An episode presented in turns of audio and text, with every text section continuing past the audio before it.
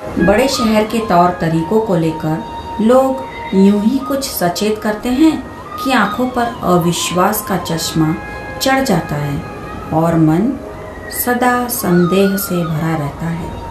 अपनी पहली तनख्वाह वाले दिन बस में पास आ बैठे बुज़ुर्ग को लेकर वरुण का मन आशंकित तो था ही, फिर अनहोनी भी हो गई। अविश्वास से भरी पर विश्वास करने को विवश करती है वरुण की आज की कहानी। नमस्कार, मैं रूपा गुजराती। आप सभी को कुछ सुनी, कुछ अनसुनी कहानियों के सफ़र में लिए चलती। आज की कहानी का शीर्षक है विश्वास, लेखिका प्रेमलता यदु।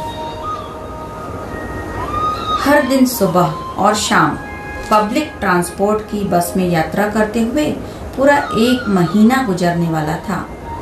इस बस के ड्राइवर, कंडक्टर और कुछ सहयात्रियों से मेरा परिचय भी हो गया था, जो मेरी ही तरह इस बस में हर रोज यात्रा करते थे।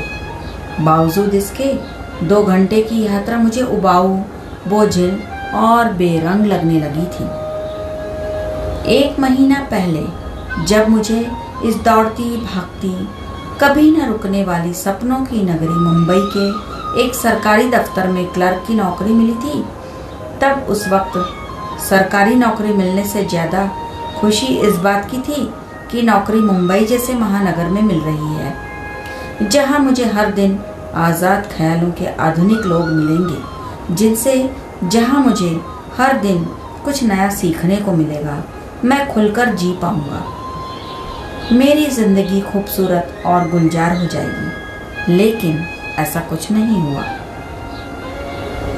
हर छोटे शहर से आने वाला नवयुवक शायद ऐसा ही सोचता है। उसे अपने छोटे से शहर में ऐसा कुछ विशेष नहीं लगता, जहाँ वो अपने सुनहरे सपनों को हकीकत में तब्दील कर सके। मेरी भी सोच कुछ ऐसी ही थी, लेकिन यहाँ आने के बाद मैंने जो देखा और महसूस किया वह मेरी कल्पनाओं से बिल्कुल ही परे था। यहाँ हर कोई बस दौड़ ही रहा था। किसी के पास, किसी के लिए वक्त ही नहीं था। कोई अपने सपनों के पीछे भाग रहा था तो कोई रोजी रोटी के लिए। किसी को अपनों का साथ चाहिए था तो कोई अकेलापन तलाश रहा था। कोई काम चाहता था तो कोई आराम। और तो और, पाँच मिनट के लिए जब ट्रेन या बस अपने स्टॉपेज पर रुकती तो लोगों का हुजूम कुछ इस तरह से उमड़ आता।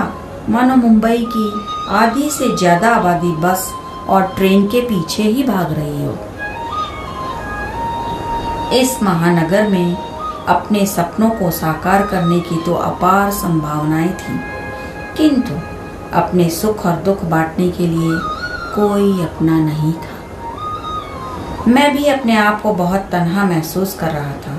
यहाँ किसी के पास दो प्यार के मीठे बोल बोलने का भी वक्त नहीं था। मैंने लोगों से घुलने मिलने और बात करने का प्रयत्न भी किया, परंतु असफलता ही मिली। पड़ोसी धर्म किस चिड़िया का नाम है, जैसे यहाँ कोई जानता ही नहीं था, या फिर इस तेज रफ्तार में कोई जानना ही नहीं चाहता था। दफ्तर में दो चार लोगों से जब भी मेरी बात होती, सब मुझे बस यही समझाइश देते। देखो भाई वरुण, सावधान रहना। यह तुम्हारा छोटा सा शहर नहीं है। यहाँ तो लोग आँखों से काजल भी चुरा लेते हैं और पता भी नहीं लगता। इसलिए चौकन्ने रहना, किसी भी अनजान पर भरोसा मत करना। लोगों की समझाइश और बातों का मुझ पर कुछ यूँ असर हुआ कि मेरे भीतर भी अविश्वास की भावना पनपने लगी। मैं हर किसी को शक की निगाह से देखने लगा और पहले की तरह ही किसी से बेझिझक बात करने से भी कतराने लगा। सावधान और चौकन्ना रहने के चक्कर में बिंदास सफ़र का मज़ा कहीं गुम हो गया और मैं अपने सहयात्रियों से एक दूरी रखने लगा। अब मैं भी इस महानगर के रंग में रंग चुका था। आज मैं बेहद प्रसन्न था, क्योंकि अस्तनफा का दिन था और आज मुझे पहली सैलरी मिली थी। अपनी पहली कमाई से दादी के लिए नई छड़ी, माँ के लिए साड़ी और बाबूजी के लिए नया चश्मा खरीदने का विचार करके मैंने अपना वॉलेट संभाल कर ऑफ़िस बैग में रखा और अपनी निर्धारित बस में बैठ गया। अभी मैं बस में बैठा ही था कि मेरे बगल वाला बगल वाली सीट पर एक बुज़ुर्ग व्यक्ति आ बैठे। और मेरी सोच से विपरीत बातचीत की पहल करते हुए, मेरा नाम, मैं कहाँ का रहने वाला हूँ, कहाँ काम करता हूँ, जैसे सवालों की बौछार उन्होंने शुरू कर दी। कुछ सवालों के जवाब देने के पश्चात मैं सतर्क हो गया और बातचीत में अरुचि दिखाने लगा। मेरे दिमाग में यह बात आने लगी कि कहीं यह व्यक्ति मुझे बातों में उलझाकर कुछ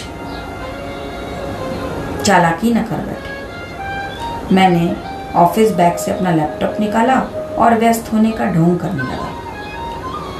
हर सवाल का जवाब बेरुखी से देने पर वह बुज़ुर्ग कुछ देर बाद स्वयं ही चुप हो गया। मैं लैपटॉप पर ही लगा रहा और अपना स्टॉपेज आने पर उतर गया।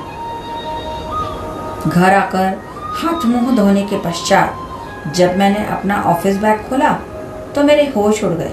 मेरा वॉलेट गायब था। मैंने पूरा बैग खंगाल दिया, पर वॉलेट नहीं मिला। मेरे महीने भर की कमाई जा चुकी थी। मेरी आँखों में आँसू आ गए। उस बूढ़े व्यक्ति के प्रति मेरा गुस्सा प्रचंड हो गया, क्योंकि मुझे यह समझ आ गया था कि मेरा वॉलेट उसी ने ही चुराया है। पूरी रात मुझे नींद नहीं आई। मन में बार बार बस यह सवाल आ रहा था कि क्या महानगरों में लोगों के पास ईमान धर्म नहीं होता? कोई जज्बात नहीं होते? क्या यहाँ सब कुछ पैसा ही है, जिसके खातिर ये किसी की जेब काटने से भी नहीं कतराते हैं? सुबह होते होते बहुत सोचने के पश्चात मैंने इस शहर को अलविदा कहने का निर्णय ले लिया और स्थानांतरण के लिए आवेदन लिखकर उसे जेब में रख लिया। दफ्तर के लिए निकल गया। जब अपने विभाग में पहुँचा तो मैंने देखा, कल जो बस में मेरे सहयात्री थे, वही बुज़ुर्ग व्यक्ति मेरी मेज के आगे बैठे हुए उन्हें देखते ही मेरी आँखों में गुस्सा तैर गया और मैं तेज कदमों से उनकी ओर बढ़ा। लेकिन मैं उनसे कुछ कहता, इससे पहले ही वह विनम्रता पूर्वक मुझसे बोले, बेटा, मैं तो तुम्हारा ही इंतज़ार कर रहा था। कल तुम्हारा यह वॉलेट बस में गिर गया था। जब तक मेरी नज़र पड़ी, तुम बस से उतर चुके थे। मैंने वॉलेट खोलकर देखा तो इसमें काफ़ी रुपए और तुम्हारा विजिटिंग कार्ड मिला, जिससे मैं ऑफ़िस पहुँच गया। इन, उनके इतना कहते हैं, मेरी आँखें शर्म से झुक गई। मैंने उन्हें कितना गलत समझा। शायद ऑफ़िस बैग से लैपटॉप निकालते वक्त मेरा वॉलेट गिर गया होगा। अपनी गलती सुधारने के आशय से मैं उनके पैर छूने के लिए झुका तो उन्होंने मुझे गले लगा लिया। इस महीने में पहली बार किसी ने मुझे इतनी आत्मीयता के साथ गले लगाया था।